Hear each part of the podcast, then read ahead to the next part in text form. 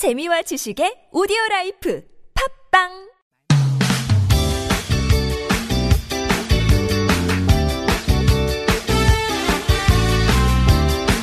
인터넷을 떠다니는 수많은 정보들 속에서 세상 돌아가는 이야기 살펴봅니다. 전민기의 SNS 세상 빅커뮤니케이션의 전민기 팀장과 함께 얘기 나눠봅니다. 안녕하세요. 네, 반갑습니다. 전민기입니다. 네, 어, 오늘 목소리가 좋네요. 좀 돌아왔어요. 목이 요즘에 감기가 심해요. 네, 다들 좀 조심하십시오. 네, 맞습니다. 조심하시고요. 오늘은 어떤 주제로 얘기 나눠볼까요? 요즘에 그 모바일 플랫폼 같은 것들이 굉장히 떠올랐어요. 음. 그러면서 뭐 크리에이터라고 부르기도 하고 SNS에서는 이제 인플루언서라고 해가지고 네. 팔로워들 많은 사람들의 영향력이 엄청 커졌거든요. 인플루언서라는 말을 풀어보면 영향력이 큰 사람 뭐이 그렇죠. 정도로 해석할 수 있는 거죠. 그러니까 뭐 팔로워 예를 들어서 한 10만 정도 된다. 음. 이렇게 되면은 그 사람이 뭐 쓰는 거기 올리는 제품이라든지 이런 게 막 불티나게 팔려나가고 네네. 있거든요. 그래서 미디어 지형이 조금은 바뀌고 있어요. 예, 사람들이 더 이상 예전처럼 텔레비전에 매달리지 않고 있다라는 음. 거고요. 뭐 정확히는 모바일 환경에서 접할 수 있는 다양한 콘텐츠에 더 열광하고 네. 또 몰입하고 있다. 음. 뭐 이런 상황이기 때문에 오늘은 좀 모바일 콘텐츠에 대한 이야기를 좀 준비를 해봤습니다. 그래요. 이렇게 컨텐츠 자체로도 어 미디어 환경이 바뀌면서 지상파의 위기다 뭐 음. 이런 얘기도 있고 또 얼마 전에는 지상파에서 황당한 사고가 있어서 네네. 굉장히 많은 사람들을 분노하게 했었던 맞습니다. 그런 일도 있었는데 지상파가 위기라고 우리가 봐야 되는 거겠죠? 그 위기는 위기인 것 같아요.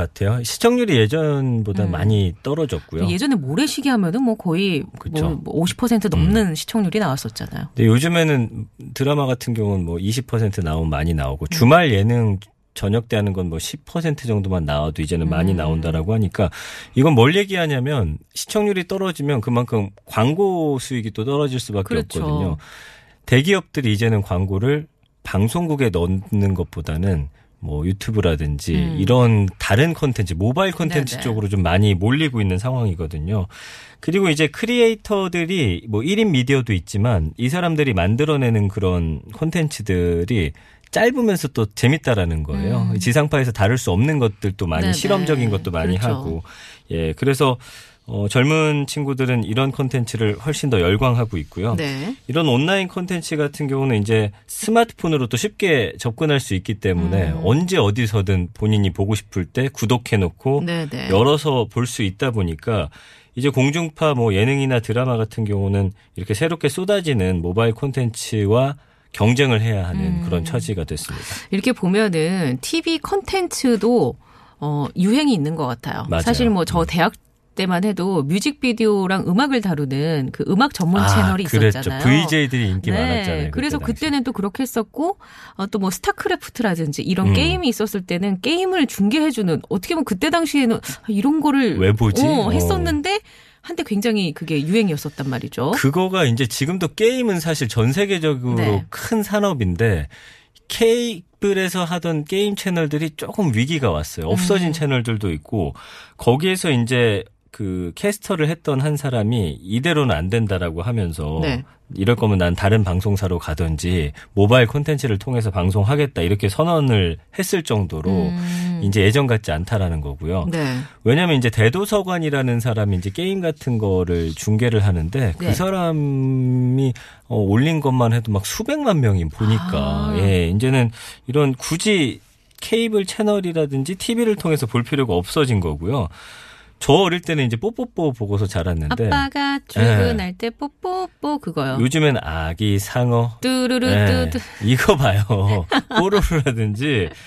그러니까 이 스마트폰으로 영상 띄워놓고서 그냥 우는 아이 달래거나 아. 뭐밥 먹을 때 이거 뭐 아이들이 스스로 경우. 그냥 본인들이 원하는 컨텐츠를 검색해서 예. 보는 경우도 많다고 하니까. 그러니까 이제는 굳이 TV 컨텐츠가 아니어도 음. 사람들이 좋아하는 컨텐츠가 모바일 네네. 안에 너무나 많이 있다라는 거죠.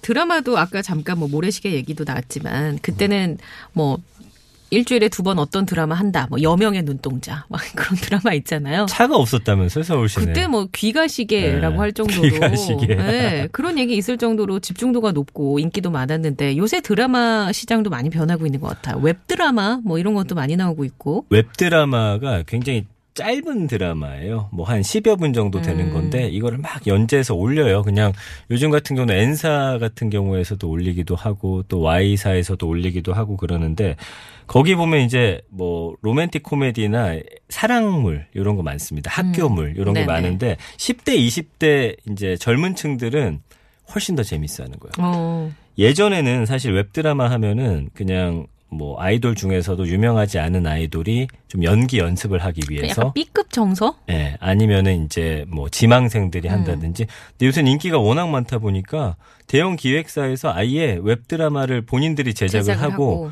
거기에 이제 유명한 아이돌들이 어. 이제 주연을 하고 싶어 할 정도로 네네. 그렇게 인기가 많이 올라갔고요.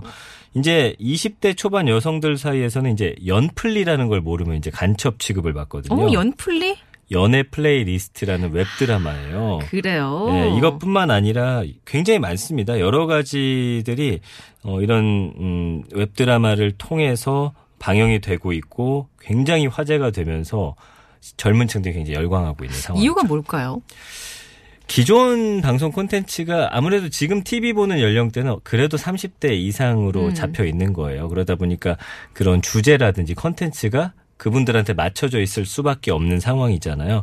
이제 웹드라이 웹드라마 같은 경우는 모바일 기기 주로 사용하는 10대, 20대를 타겟으로 하고 있기 때문에 이들 세대 특성들을 아주 발 빠르게 트렌드를 빠르게 녹여놓고요. 음, 어, 언어 같은 것도 그들이 쓰는 거 그대로 갖다 쓰기도 하고. 그런 것도 있지 않을까요? 영향이 뭐냐면 음. 방송은 심의 규정이나 이런 걸 따라야 하고 뭐 여러 가지 제약이 많잖아요. 맞아요. 근데 웹 드라마는 일단 그 영역에서는 좀 벗, 벗어 벗겨 이게 비껴 있으니까. 맞습니다. 네. 그리고 표현 자체도 마치 내 주변에 누군가가 사랑을 하는 것처럼 그려내니까 음. 되게 현실성 있는 것들이 음. 많거든요. 그러니까 이제 인기가 있는 거죠. 그래요. 그래서 요새는 방송국에서도 웹드라마를 만드는 거 아닌가? 지상파에서도 예. 그 케이블 보면은 웹드라마 많이 만들어서 네. 이제 방영하고 있거든요. 짧은 것도 어. 쭉 이어가지고 하기도 하고. 그 나영석 PD인가요? 그때 인터뷰한 거 봤거든요. 웹 예능 했잖아요. 예. 어, 신서유기라고. 네. 그거를 원래는 지금은 TV로 방영되는데 처음엔 아예 TV로 안 하고 시작은 웹에서. 예, N사에서 이제 트는 걸로 했었어요. 근데 네네. 화제는 많이 모으기는 했는데 본인이 이제 한 얘기를 들어보면 절반의 성공이었다. 음. 컨텐츠 자체는 성공했는데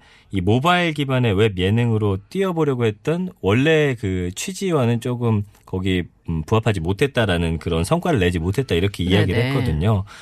그러니까 사실 이 나피디 같은 경우는 손대는 족족 대박 터트리는 사람인데도 어, 그렇죠. 불구하고 네. 이 모바일 환경은 또 조금은 좀 낯선 다르다. 분야였던 거죠. 그래요.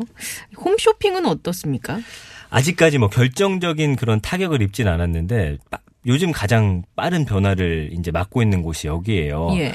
그래서 아까 말씀드렸던 인플루언서들이 10만에서 100만 팔로워만 있으면은 음. 그 광고 효과가 더 대박이라는 거죠. 근데 그러면 업체들에서 막 붙겠네요. 이거 좀 홍보해 달라고. 근데 여기를 사람들이 더 신뢰하는 게 어, 공중파는 그냥 돈 내면 그 광고 무조건 내주잖아요. 네네. 이 인플루언서들은 자신이 직접 써봐요. 음. 그러고서 대기업이 아무리 준다고 하더라도 이게 별로다. 별로하다. 네. 그러면 그냥 까는 거예요. 왜냐하면 네. 그거는 자기 이름을 걸고 방송하는 거기 때문에 그냥 했다가는 또 여론의 문매나 댓글들로 맞아요. 어, 공격을 받을 수 있기 때문에 그래서 이 영향력 있는 사람들이 올린 그 제품에 대해서는 그냥 믿고 사는 거예요. 어. 이거는 진짜 검증이 됐다 어. 이 사람이 좋다고 하는 건 반드시 좋은 것이다. 이런 게 생기고요. 어, 이런 사람들이 이제 만드는 걸 하울 영상이라고 하는데 네. 구매한 제품 늘어놓고서 이제 평가하는 걸 이렇게 음. 부르거든요. 이런 거에 대한 인기가 지금 어마어마하게 올라가니까 그래요. 예, 굳이 광고를 네. 비싼 돈 넣고 어, 넣을 필요가 없는 거죠. 그래서 인플루언서나 크리에이 터도 굉장히 고액을 엄청 많이 네, 받아요. 예. 번다라는 얘기를 들었습니다. SNS를 통해서 요새는 상품도 많이 팔던데. 그러니까 최근에 가장 뜨고 있는 SNS가 이제 I잖아요. 그 예. I의 커머스도 성장 추세인데 예를 들면 이제 띵굴 마님이라는 사람이 있어요. 본인의 취향에 맞는 제품들 추천해 주다가 네. 이게 워낙 인기 있다 보니까 오프라인 마켓도 열었고요. 음. 코엑스 같은 넓은 공간 빌려가지고 본인이 이제 이렇게 찜한 그런 브랜드 수십 개를 불러와서 2, 3일 동안 이제 시장을 열었는데 어, 수천 명이 몰려가지고 지금 대성황을 이루었습니다. 아, 그래요. 예. 이 입점 기준은 그냥 이 사람이 정하는 거예요. 내가 써보고 좋았던 거. 제품들, 입어보고 좋았던 제품들, 음. 가성비도 좋고 성능도 좋고 뭐 이런 제품이다 보니까 음. 이 사람이 인정한 제품은 젊은 엄마들 사이에서 진짜 신뢰할 만하고 음. 센스 있는 제품으로 이미 정평이 나 있기 네, 때문에 네. 어, 이 띵글마님 잡기 위한 대기업들의 노력 대단히 음. 많이 활발하게 이루어지고 있죠. 외국은 어떻습니까? 외국도 마찬가지입니다. 이 해외에서도 모바일 기반의 커머스가 기존 비즈니스를 굉장히 지금 긴장하게 만들고 있고요. 어, 이런 SNS라든지 동영상 컨텐츠가 영향력이 커지다 보니까 아마존 같은 경우는 아예 이 인플루언서 전용 프로그램을 만들어가지고 어. 이 아마존 안에 인플루언서용 개인 숍을 만들어주고 네. 그 링크를 SNS에 올려서 발생한 수익을 배분하는 방식으로. 음, 그러니까 이제는 계속 바뀌어 나가는 거예요. 대기업들도 네네. 이 거대한 공룡 기업들도 살아남기 예, 위해서. 이런 환경을 빨리빨리 쳐다보면서 이 사람들도 영입하기 위한 그런 음, 상황이고요. 이 인스타 커머스를 내세운 스타트업들이 또 국내에서 속속들이 네네. 설립이 되고 있고 외국에서 한 그 모델이 있는데 팔로워가 천만 명이거든요.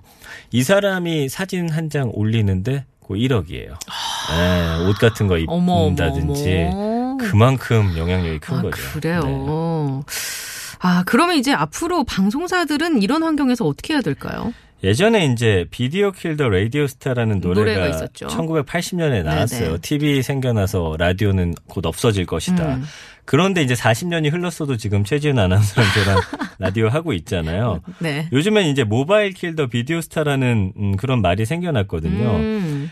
근데 이게 이제 위기임과 동시에 또 기회일 수도 있는 게 이런 어떤 자극이 있다 보니까 어 지상파들도 계속 노력을 하고. 뭔가 새로운 네. 콘텐츠를 만들어내기 위해서 머리를 짜낸다라는 거죠. 도태되지 않기 위해서. 예, 그래서 제가 볼 때 이제 살아남는 뭐 콘텐츠는 살아남고 이제 부실하면 이제 음. 문을 닫게 되는 그런 상황 올것 네. 같고요. 예. 그 뭐 대중들의 그 잣대가 이제 기준이나 이런 거에 워낙 다변화되고 높으니까 그 기준에 부합하는 컨텐츠들은 살아남고 네. 그렇지 못한 컨텐츠는 도태되고. 맞습니다. 예. 이제는 뭐 방송을 만들어낼 수 있는 환경이 너무나 쉽고 빠르게 만들 수 있는 그런 음. 네네. 환경이 되다 보니까 굳이 이거를 이렇게 방송국에서 큰 돈 들여서 하지 않더라도 그 이상의 효과를 낼 수 있는 것들이 많으니까 자보는 그쪽을 좀 음. 따라가게 되어 있는 상황이에요.